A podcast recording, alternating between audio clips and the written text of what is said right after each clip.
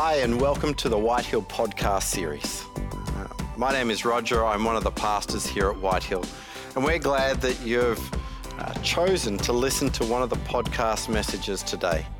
Our prayer is that you would be challenged and inspired to take the next steps in your journey with God as you listen to this message. Uh, If you want to keep in touch with more things that are happening at Whitehill, head to our website at whitehill.church and you can subscribe to our YouTube channel. Enjoy this message now. Let me read John chapter 1, and we're starting at verse 19. Now, this was John's testimony when the Jewish leaders in Jerusalem sent priests and Levites to ask him who he was. He did not fail to confess, but confess freely I am not the Messiah. They asked him again, Then who are you? Are you Elijah? He said, I am not. Are you a prophet? He answered, No. Finally, they said, Who are you? Give us an answer to take back to those who sent us. What do you say about yourself? John replied in the words of Isaiah the prophet I am the voice of one calling in the wilderness, make straight the way for the Lord. Now the Pharisees who had been sent questioned him. Why then do you baptize if you are not the Messiah, nor Elijah, nor the prophet? I baptize with water, John replied. But one among you stand, sorry, but among you stands one who you do not know. He is the one who comes after me, the straps of whose sandals I am not worthy to untie. This all happened at Bethany on the other side of the Jordan where John was baptizing. The next day, John saw Jesus coming toward him and said, Look, the Lamb of God who takes away the sin of the world.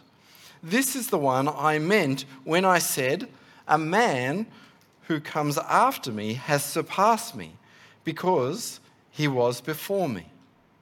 I myself did not know him, but the reason I came baptizing with water was that he might be revealed to Israel. Then John gave this testimony I saw the Spirit come down from heaven as a dove and remain on him. And I myself did not know him, but the one who sent me to baptize with water told me, The man on whom you see the Spirit come down and remain is the one who will baptize with the Holy Spirit. I have seen and I testify that this is God's chosen one.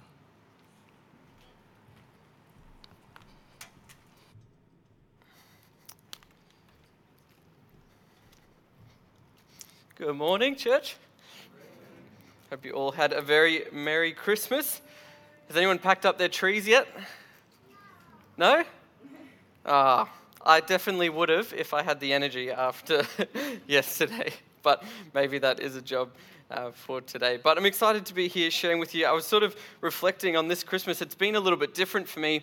Um, some of you may know my wife Julia is off in America with her family, so um, I did have my parents and my sister here to celebrate with, but it's felt a little bit different. And then as I'm preparing for um, this message, which is on the testimony of John the Baptist, I was reminded of the incredibly painful process that it was to get Julia in the country in the first place from the US and get her a visa.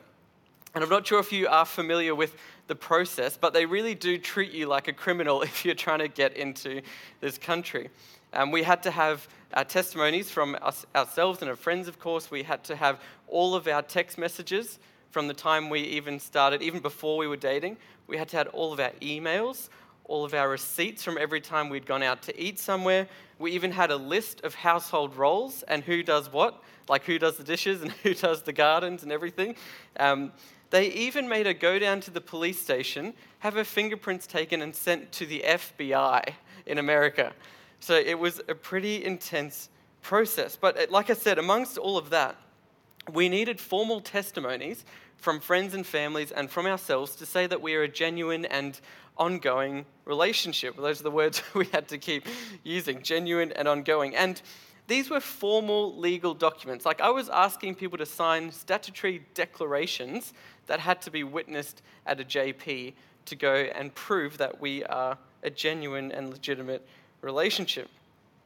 But you know, the government is trusting in the testimonies of people as legitimate evidence because testimonies and stories are the ways that we still today seek to understand and reveal truth. And that's what we're going to be looking at in the testimony of John the Baptist. He's, he's brought in by the Jewish leaders for questioning, um, and he's, in a sense, he's put on record to formally and truthfully testify this legitimate and ongoing relationship about this person that is coming, whose name is Jesus, and the nature of Jesus as to who he is. And we see as well, John the Baptist is incredibly faithful in the face of opposition. He's faithful and he's a fruitful disciple of Jesus, even to the point of his own martyrdom later in life. So, what I want to do this morning is just look at three sort of essential practices of you know, Christian discipleship to Jesus that we see from the life of John the Baptist. And hopefully, this, this morning can just be a chance for you to reflect, just to check in, see how you've gone this year, and maybe to look forward to next year with a sense of you know, hopeful expectation as to how you too can be more faithful and more fruitful as you follow Jesus. So, like we said, we're going to be in John the Gospel for a little while now, well into next year, and this is our new series here, Believe. Um, we've taken that line from John's um, own purpose statement for writing this. He says, um, He writes these things that you may believe, um, testifying about Jesus. So, we hope that you can find life in Jesus and believe just as John is trying to achieve. So, if you've got your Bibles, um, I would encourage you have them out for the next however many weeks we're in John get familiar with it, um, and I hope that God does some, some good things in your life through that. So we'll start in verse 19. It says, Now this was John's testimony when the Jewish leaders in Jerusalem sent priests and Levites to ask him who he was. He did not fail to confess, but free, confessed freely, I am not the Messiah. And I think first, before we go into anything, we've just got to clarify uh, there's a lot of Johns in the New Testament and it can get very confusing. Um, so I thought the two that are sort of referenced uh, in these passages, uh, we'll just clarify who they are before we go forward. So the first one is John writing this gospel account. That is the Apostle John. He reveals himself in this gospel as the disciple whom Jesus loved. He was Jesus' closest, most dearest disciple. He was the one that Jesus was most intentional with. He had the most um, opportunity to learn and to grow and to be with Jesus. And Jesus seemed to trust him beyond all of his other disciples. Even at his own crucifixion, Jesus says, Here's my mother. John, would you go and take care of her? Which has incredible significance in that culture. So when we talk about John, we're most likely talking about this John, the Apostle John, the disciple of Jesus. But then we're also going to hear about John the Baptist. So, John the Apostle is now handwriting, he's writing down the testimony of John the Baptist. And John the Baptist doesn't mean he was just a good Baptist boy, but it means that you know, he practiced baptism as one of the foundational, um, I guess, sacraments or practices of the Christian church. So John grows up around Jesus. He was likely Jesus' cousin, a relative of him.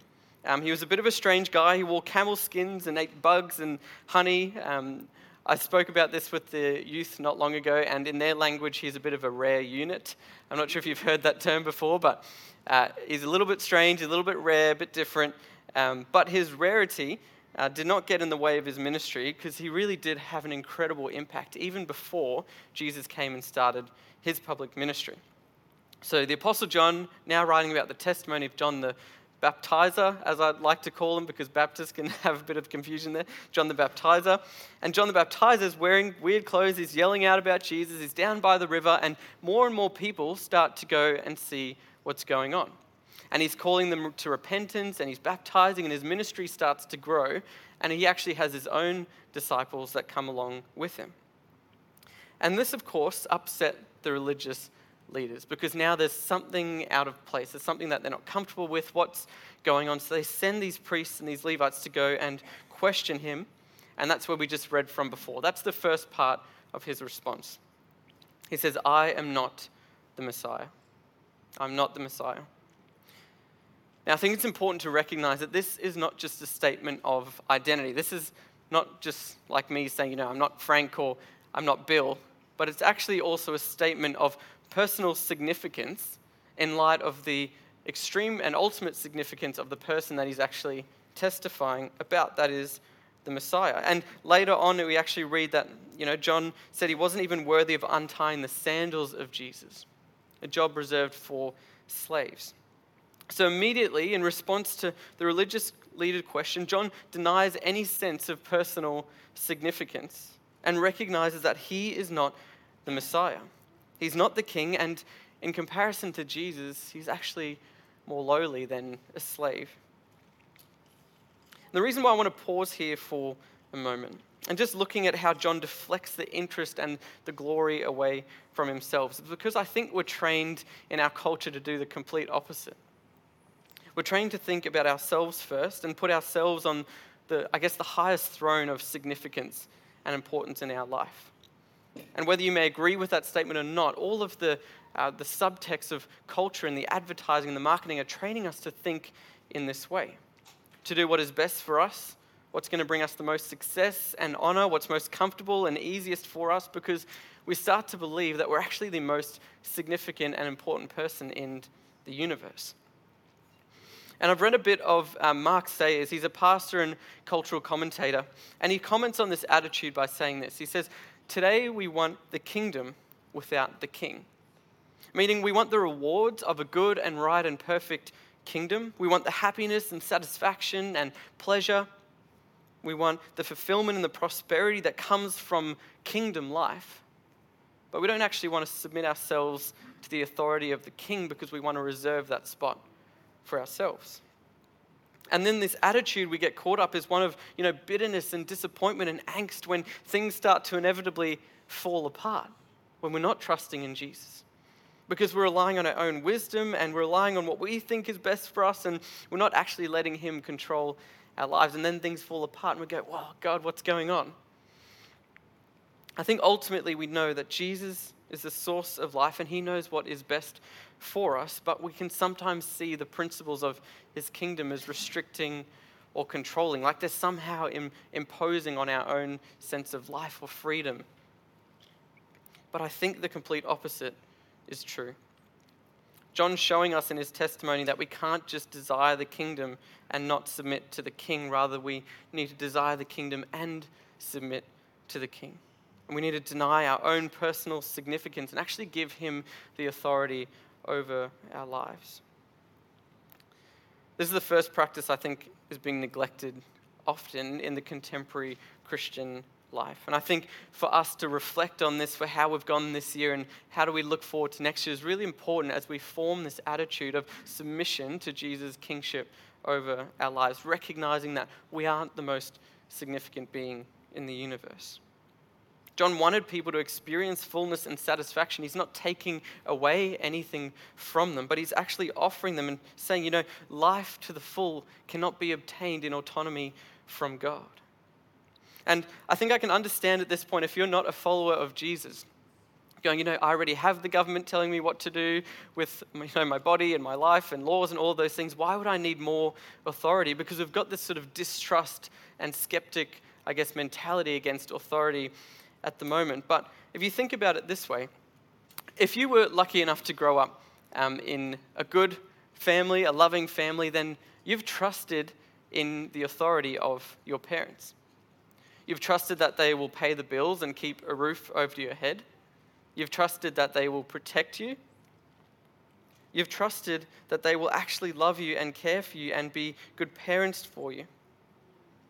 And even maybe the rules frustrated you at times, you trusted that they had your best intentions in mind. And only because of this, when you were young, you were able to live and laugh and play with freedom and not have to worry about what you're going to eat or where you're going to live. And that is trusting in a good authority for your life. And in the same way, when we have Jesus as our king and we trust in the authority of his kingship, we have the most powerful being in complete control of our lives. We don't have to worry anymore about what we will eat or what we will wear or where we will live, but Jesus is in complete control. He is sovereign, and His authority and kingship over our life has our best intentions for our good and for His glory. And that's how perfect, good kingship authority can look like in our lives. So, the question we need to be asking ourselves is from this testimony of John what areas of my life have I tried to take over the throne of? How am I trying to wrestle back that power and seek the fruit of the kingdom and all these good things in my life without actually submitting myself daily to the authority of the king? That's the first practice to reflect on. The second one is holding future expectations and assumptions lightly. When I was in um, high school, I was doing quite well with all my other subjects except for maths. Is anybody not quite the maths brain here? Yep.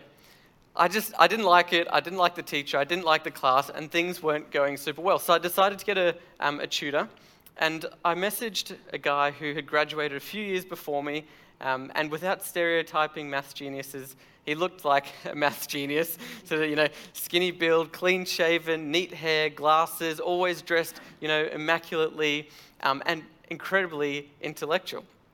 So we organized a first session to catch up, and he said he would meet me at the top of the school where all the parents come and pick up the kids. Um, so I went up there to meet him, and he was going to take me back to do this study. And I stood there for a while, and he just he wasn't there. And I waited another 10 minutes, and he still wasn't there. And another 10 minutes, and I was like, for a smart guy, this guy's not very punctual.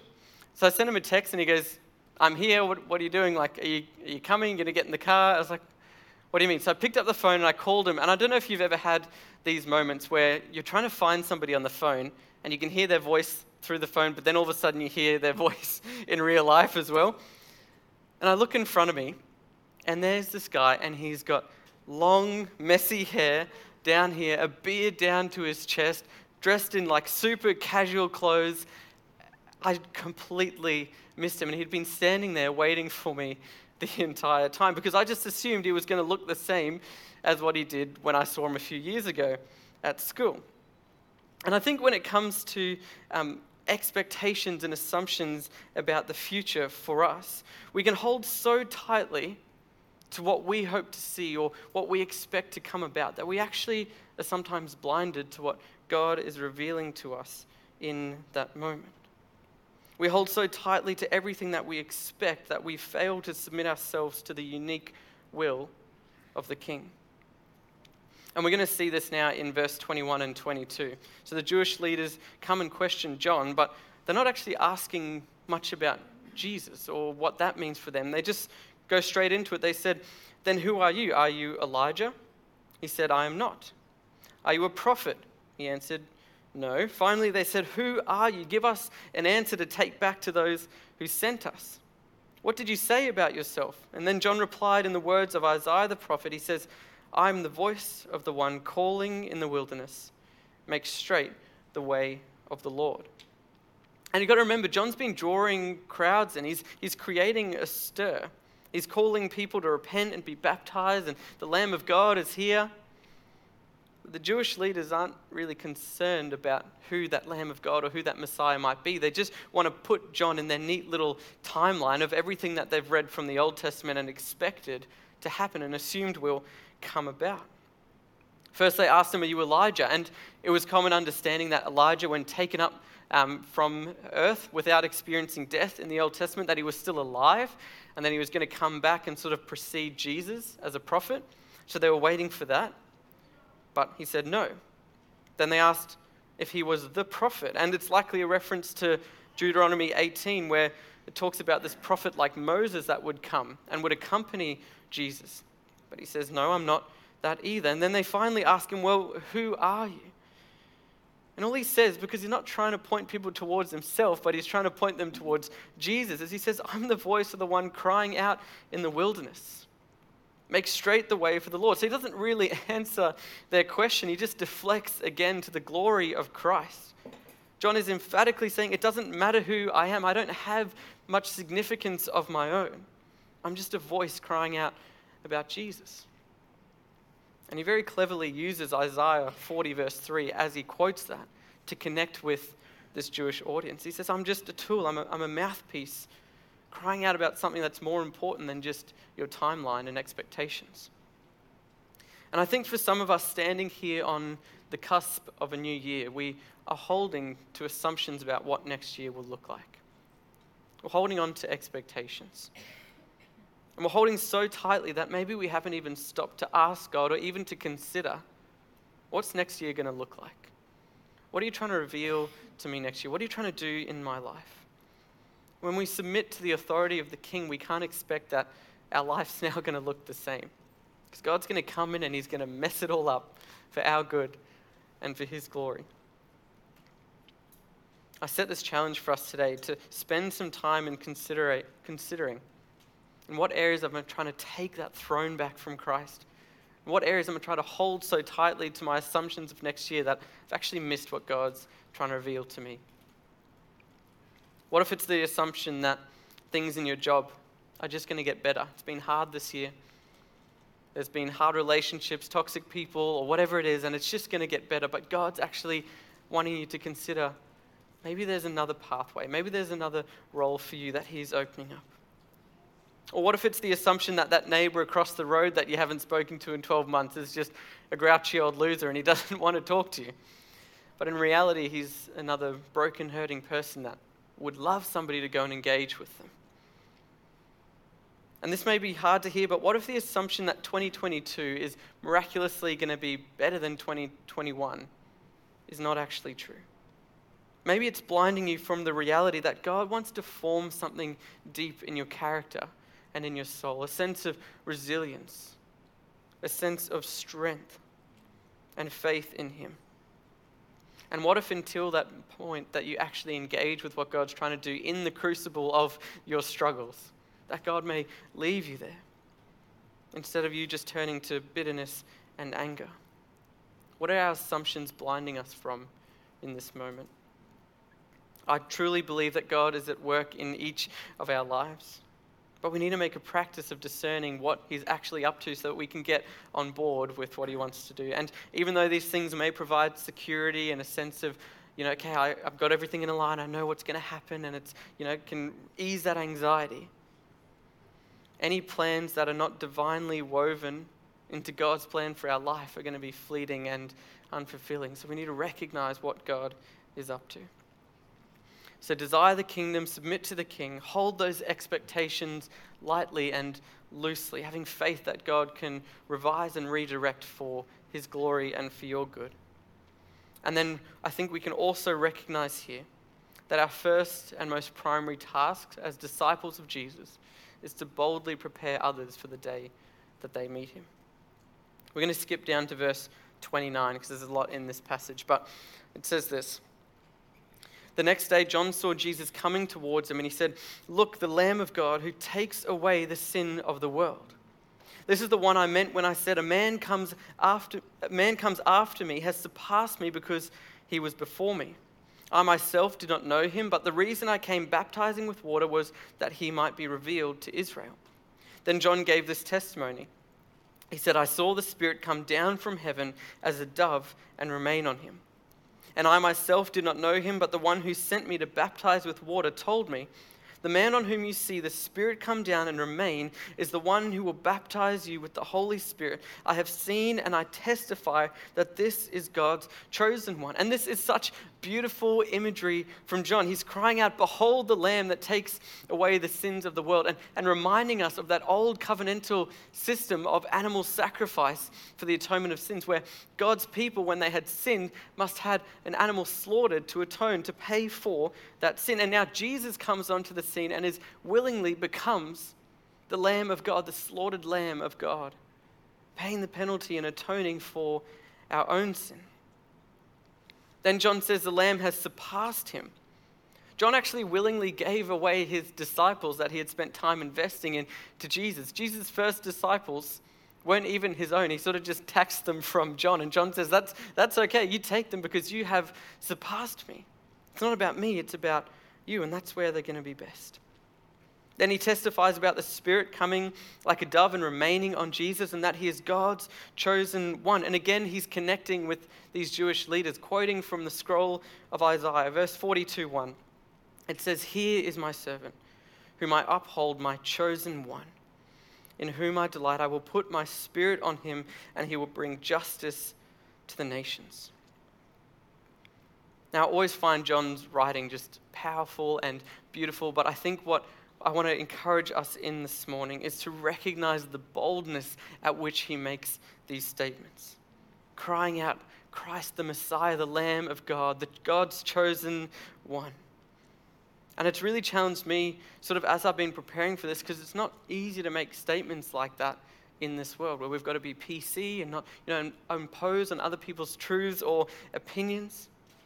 Can't, you know, say things like sin or that, you know, you've got to have an issue with sin or needs to be dealt with. And John, knowing that the climate was much more hostile then to now, just goes on and makes these bold statements anyways.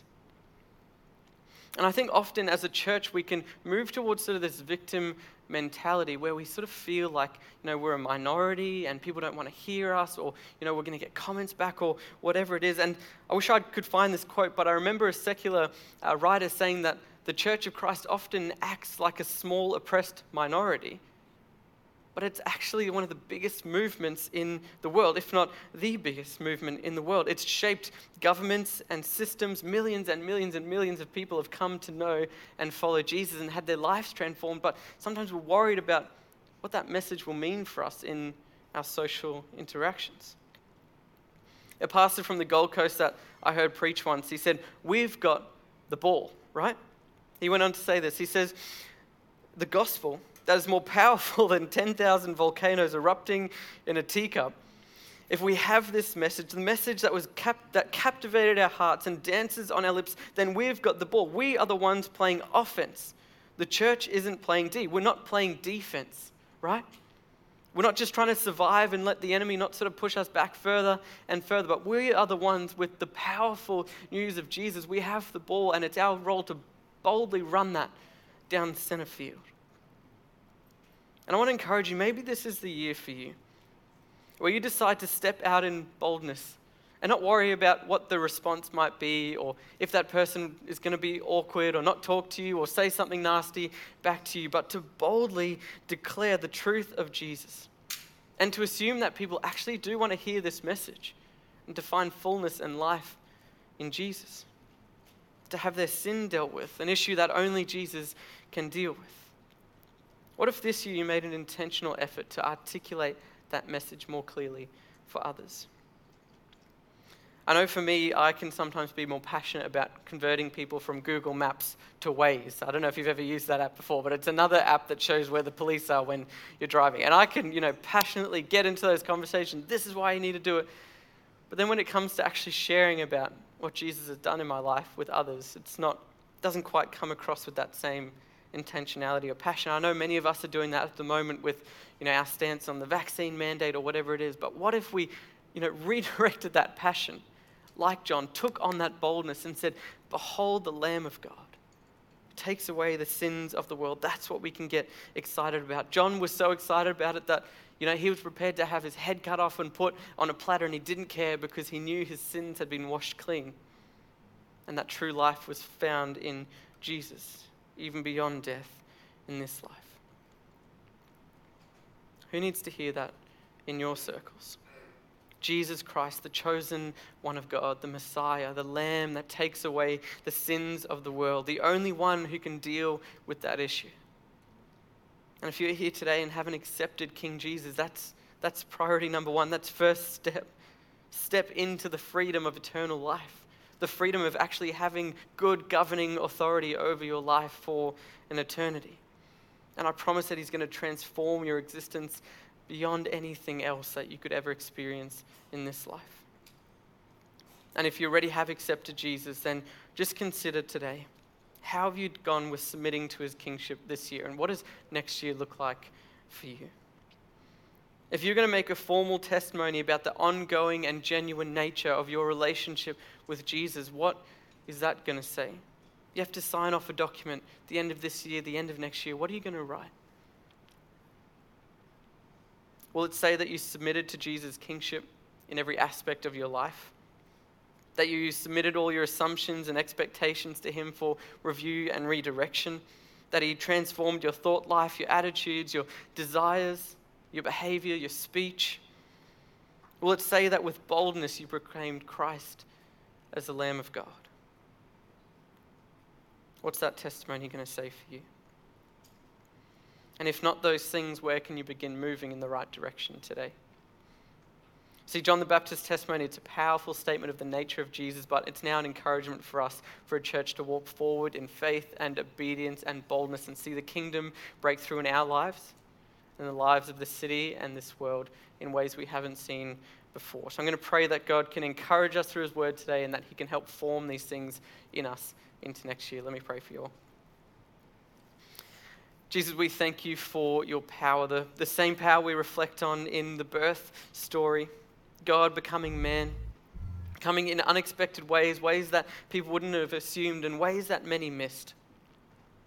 But Jesus, you came as a good king, a servant king, a loving king, a sacrificial king, not one that holds your power and authority over our heads to manipulate us or to oppress us, but to release us into freedom and into life to the full.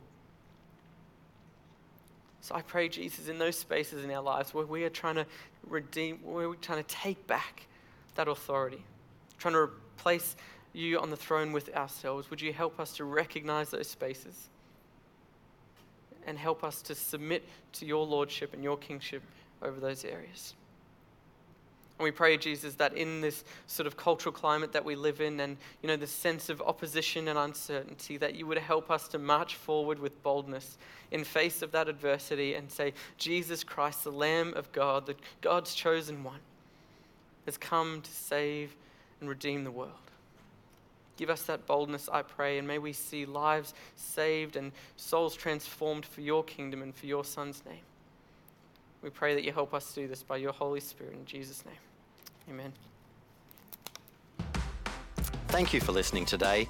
If you live locally here in the Ipswich region, we would love to invite you to come and join us in person uh, here at one of our Sunday gatherings at Whitehill. For more information on our services or our ministries, head on over to our website at whitehill.church. If you're interested also in taking next steps in your relationship with Jesus, please also at our website hit the connect button and let us know where you're at. We would love to catch up with you either over a coffee or on a phone call to chat with you about where you're at. We hope you've enjoyed watching this message and we pray that God would continue to bless you as you seek to seek Him in your daily life.